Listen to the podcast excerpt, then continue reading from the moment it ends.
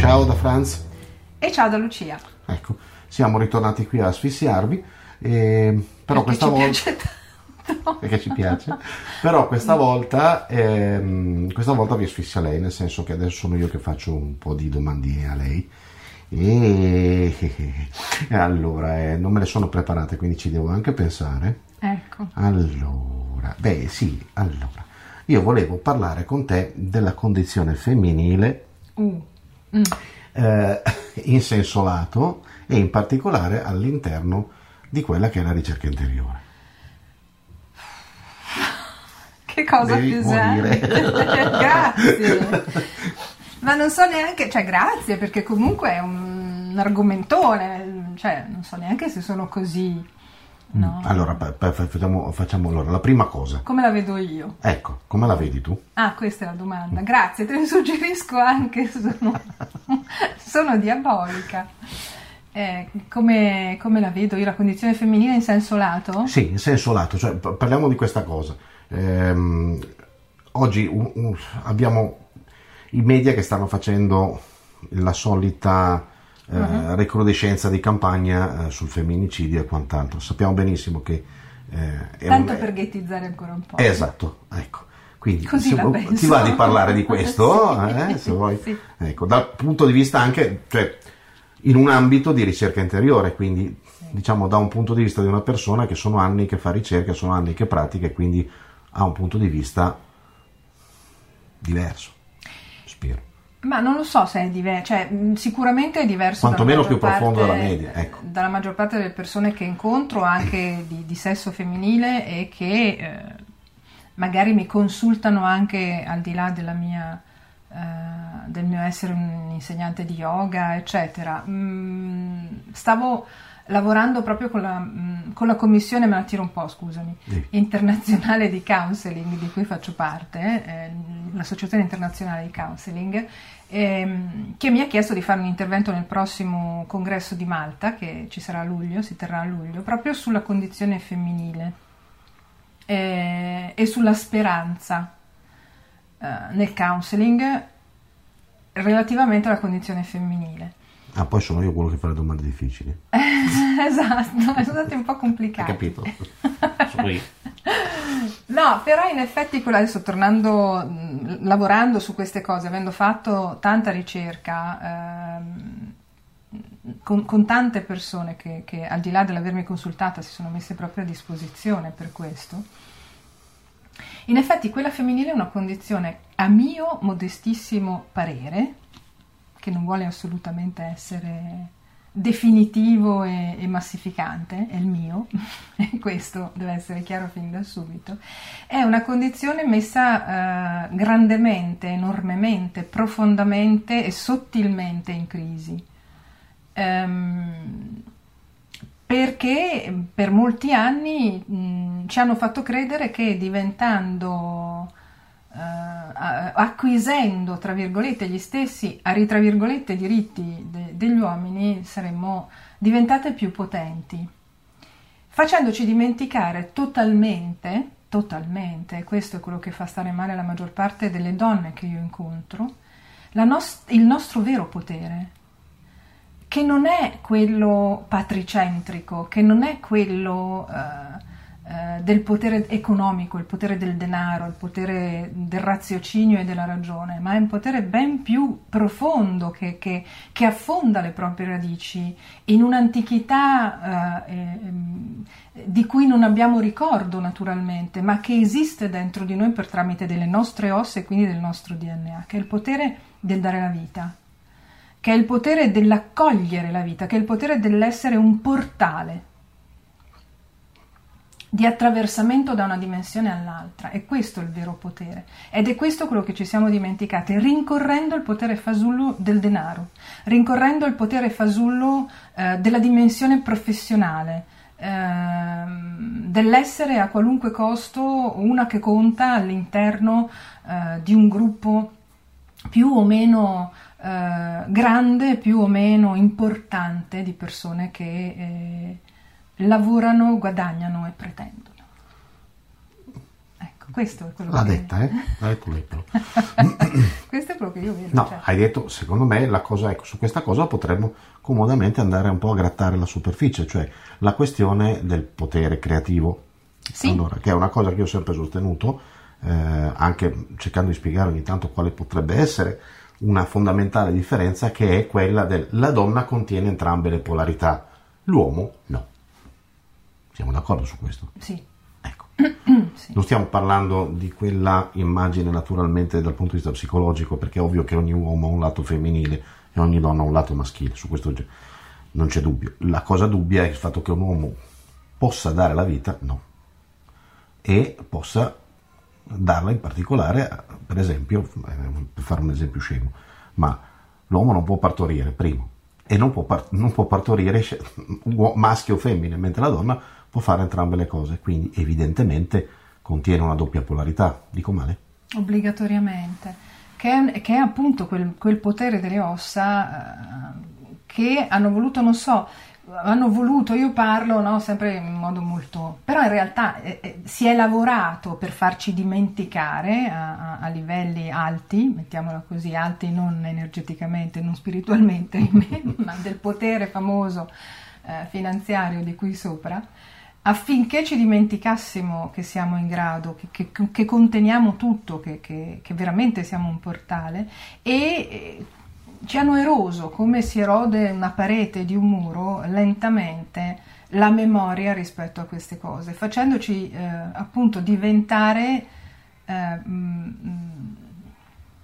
zombie di noi stesse, non so come dire, eh, neanche, neanche un vago ricordo di quello che, eh, di quello che siamo, ma, ma non, non so come dire, non tanto per tirarcela, eh, perché non, non, non ce ne può fregare di meno, o meglio, non dovrebbe. Non potercene fregare di meno, eh, ma proprio perché in realtà le cose stanno così, eh, io sostengo sempre, e non c'è nulla di più lontano da me da una femminista, terrei sappiamo, a precisare sappiamo.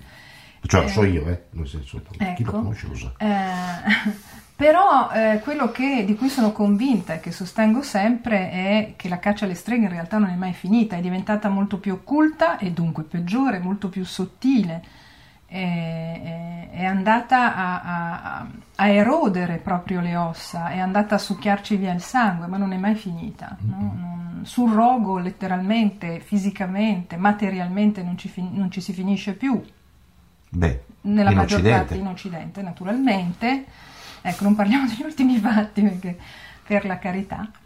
Mm, però è proprio questo, e questo avviene anche per tramite di questa ghettizzazione, cioè il termine femminicidio secondo me dovrebbe proprio essere bandito dal vocabolario, eh, perché è un omicidio e le leggi contro gli omicidi esistono già, le leggi contro le violenze, a prescindere che si, tratta di, di, di, si tratti di uomini o donne, scusa ma mi scaldo, infatti sto sudando, esistono già, basterebbe metterle in atto, seriamente.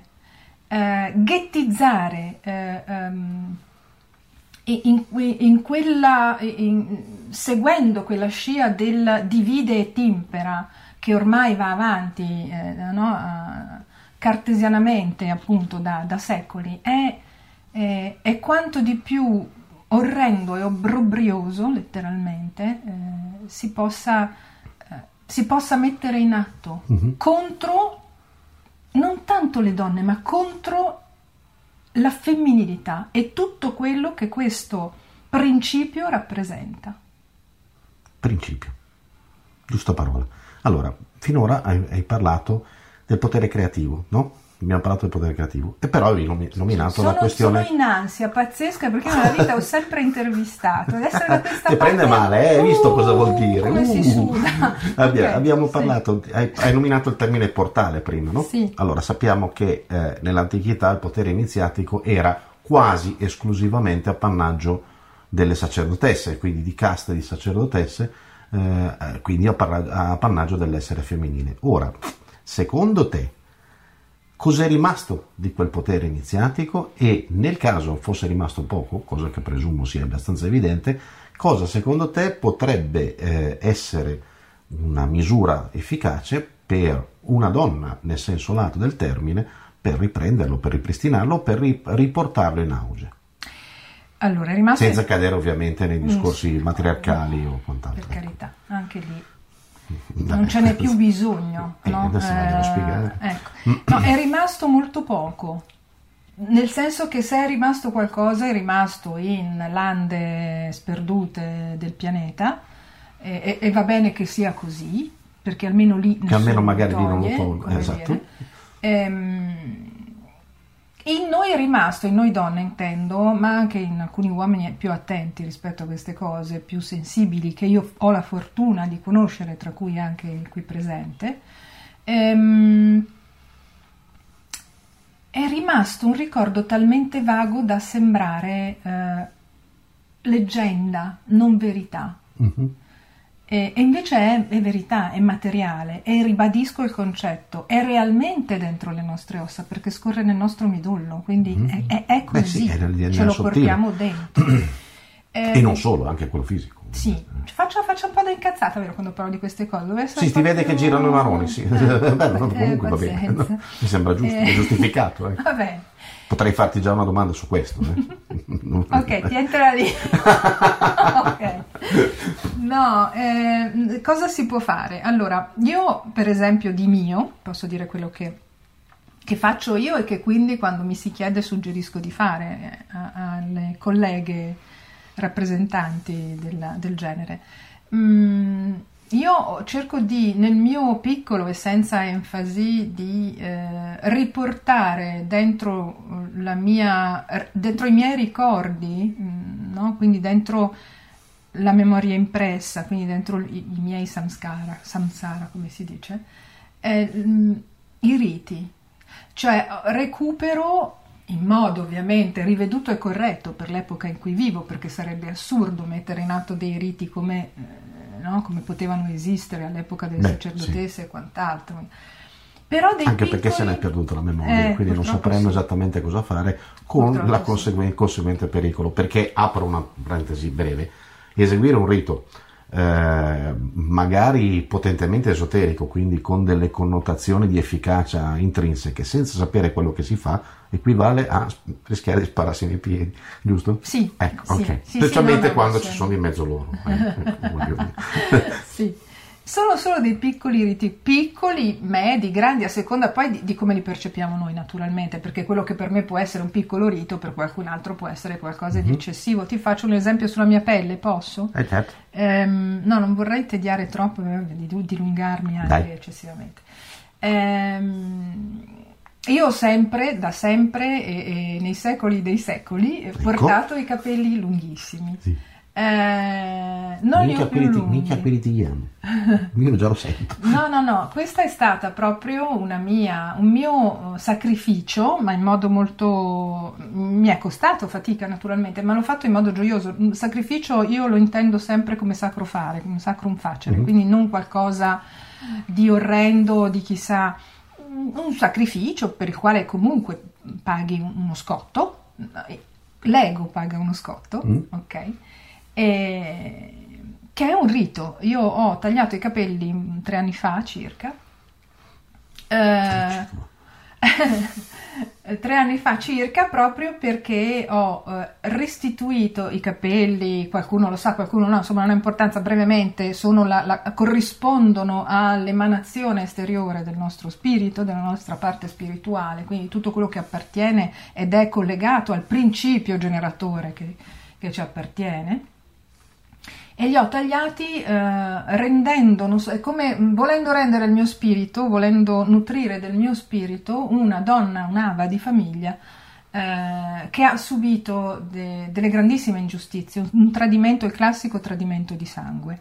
Eh, io non ero a conoscenza dell'esistenza di questa donna, una mia prozia, ehm, fino a tre anni fa, appunto circa, tre anni e mezzo fa, perché in famiglia non se ne parlava, in quanto la famiglia si vergognava eh, di raccontare questa storia. L'ho scoperto per caso, perché sono anni che faccio gruppi di costellazioni e li conduco anche, perché dovendo partecipare alla mia ennesima costellazione eh, ho voluto scavare un po' nel passato della mia famiglia e ho trovato, ho, ho scoperto l'esistenza di quest'ava che è morta giovanissima a seguito eh, a seguito del, dell'essere stata allontanata da casa, di essersi allontanata da casa più o meno volutamente, insomma adesso non sto a raccontarla tutta perché sto scrivendo un libro. Eh, Marchetta, eh? E, esatto, vabbè, lo fanno tutti, non lo posso eh, fare io. Che, certo. Ehm, è stata allontanata da casa, insomma è morta di crepacuore sostanzialmente, quasi, eh, con, quasi in contemporanea con la madre, che invece era rimasta a casa ma per mh, conseguenza di, di varie violenze subite dal secondo marito, patrigno di questa mia prozia. Insomma, questa, questo tradimento che questa prozia ha subito, un tradimento di sangue, quindi un tradimento proprio del D N A, delle ossa, mm-hmm. del, del E allora ho voluto rendere, eh, facendo questo rito, ho, ho realmente, al di là del tagliare i capelli, non li ho lasciati alla parrucchiera, li ho portati con me e, e i capelli ora volano nel vento, sperando che raggiungano lo spirito ovunque si trovi e, e nutrano lo spirito di questa Anna, mm. si chiamava così. Quindi questo per me è il rito che si può, come dire, compiere in un'epoca come la prima la nostra. Che si taglia i capelli, perché l'ha detto lei in questo modo... Deve avercela con me, eh? Voglio vedere, avere a che vedere con me. No, chiariamo una cosa, ha dato un esempio, eh, poi correggimi se sbaglio, eh. Okay. ha, dato ha dato un esempio, Lucia ha dato un esempio di quello che può essere un atto rituale. Ora, se qualcuno sente questo atto, può farlo, cavoli suoi, ma vabbè. Però, attenzione, lei l'ha fatto con cognizione di fatto e quindi l'ha fatto eh, sapendo quello che faceva. Produrre rituale senza sapere quello che si fa, l'abbiamo detto prima, porta... invariabili, perché per esempio i capelli hanno anche un'altra funzione che sono quella di antenna, esatto. no? eh, si dice si dice no, si sa che eh, collegano la nostra parte più interiore a quello che viene definito il mondo dello spirito. Ecco perché nell'antichità si portavano spesso e volentieri i capelli lunghi, sia uomini che donne, ed ecco perché nel momento in cui ehm, molto spesso si so, ci si sottopone a regole che non hanno poi così tanto senso, avviene un taglio completo dei capelli, mentre le stesse regole applicate in modo corretto è semplicemente una ciocca che viene tagliata. Parlo per esempio del monacato, tanto per dirne uno. No? Eh, quindi lei ha dato un esempio di sento questa cosa, voglio produrre questo, lo faccio tramite un atto rituale, anche molto forte come può essere quello del taglio dei capelli. Ho detto male?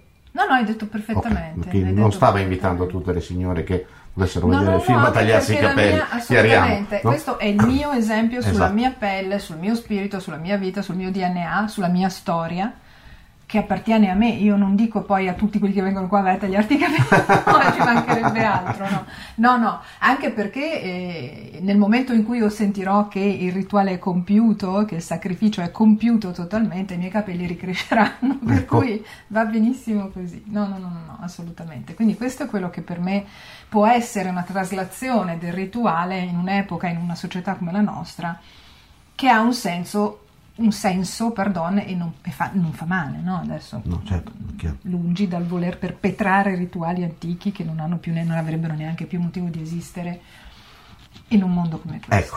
Ecco, si bisogna fare un po' di chiarimenti. Bene, mi è piaciuta questa, brava. Grazie. Grazie. Allora, invece eh, potremmo anche fare un'altra domanda, e cioè tu hai un centro, gestisci un centro mm-hmm. eh, che hai... Mh, messo in piedi sudando le proverbiali sette camicie. Eh, allora, che effetto fa per una donna arrivare a gestire un centro e gestirne anche le pratiche, quindi proporre un insegnamento, eh, se ha un effetto particolare dal punto di vista femminile? Non lo so, a me non lo so perché mi chiamano con un termine notoriamente maschile, mi chiamano boss e quindi non ne ho più fatto. No, non lo so, però volevo, volevo mettere un puntino sulla I, cioè io non ho un centro, io ho aperto le porte di eh, un posto che ho trovato e che ho, e che ho insieme a Nicola, che tu conosci benissimo, eh, come dire, voluto mh, fortemente, dove ho praticato tanto affinché chiunque entrasse da quella porta fosse accolto da... mi sta sulle balle dire da un'energia buona, perché poi sembro una no, del, che, che, viene, che è venuta fuori male. Io, posso suggerire il termine tipo, qualità? Una new age andata male, una cosa così. Sì, sì. Posso realtà... suggerire il termine qualità? Grazie, una qualità, grazie. Ok, una qualità di un certo tipo, che è una qualità di accoglienza, di assenza di giudizio, eccetera, eccetera, eccetera, eccetera. Quindi non ho, ma vivo praticamente qui dentro. Okay, vivo confermo, qui. Eh, confermo. Vivo qui e apro le porte a chi bussa. Mm. Eh, sì, non lo so, sì, mi chiamano boss, qualcuno mi chiama boss, qualcuno mi chiama capo. Ho, ho vietato l'uso del termine maestro e maestra, anche perché... Mh, Da, tranne quando sono andata a insegnare ai bambini alle elementari, eh, allora lì mi chiamavano maestra Lucia e va bene, ho insegnato yoga ai bambini elementari, maestra è chiunque sia, chiunque abbia più di trenta anni è maestra per loro, quindi va bene così. Uh, non lo so, è una, è un'esperienza. Allora, io vengo da un, un trascorsi di altra natura paralleli, no? Quindi che sono la gestione eh, la gestione di un'azienda, di un'azienda, di una media grossa azienda, e quindi per me non è stato difficile il, il, il gestire a livello patricentrico, economico, finanziario, organizzativo, una cosa del genere. Eh, forse è stato più difficile mh, lavorare sul, sul trasferire, quindi sul modo che voleva essere assolutamente non invasivo di trasferire delle esperienze mie, degli insegnamenti che sono stati dati a me prima, delle esperienze che ho fatto io prima, e perché poi è un po' come essere una spugna che per tanti anni assorbe e arriva il momento in cui giustamente comincia, comincia a rilasciare. E, e però è molto, non è semplice, perché almeno per me il mio intento è quello di non... Uh, Ho, dei, ho molti non, no? Ci sono i due e i don't, io ho molti don't. Eh, non voglio interferire, non so come dire, con il, il, le missioni di chi viene qui, con la missione di vita, con, mm-hmm. con quello che devono portare a termine nella loro vita, non più di tanto. Eh, non voglio che, che dipendano da me. Non voglio che dipendano da me e da chi, tutti quelli che insegnano qui, non voglio che dipendano da questo posto, non voglio eh, che si creino false aspettative, false illusioni, non do eh, soluzioni, eh, questo è quello che cerco di fare, mm-hmm. e, mh, e cerco di fare più che, e, e di essere più che dire. Eh, Ho già anche detto troppo, non lo so, cioè sì, questo sì, è... Sì, okay. S'è capito. Ecco, eh, beh, senti, mi sa che abbiamo già eh. fatto abbastanza, qualcosina mi sembra che abbiamo detto, posso solo aggiungere a conclusione che mi è piaciuto presentare un punto di vista di una persona di sesso femminile, quindi di una donna, eh, che secondo me ha un suo perché, e magari sull'argomento femminile, femminilità, donna e quant'altro, ci torneremo con lei, lei da sola, io da solo, insieme. Volentieri. Qualcosa faremo. Per adesso diciamo che ci si vede ci in si giro. Vede in giro. Ciao. Grazie, ciao. Benvenuti su Franz Blog, canale video e podcast. Trovate questo contenuto e tanti altri su franzblog punto tv in versione scritta, video e audio.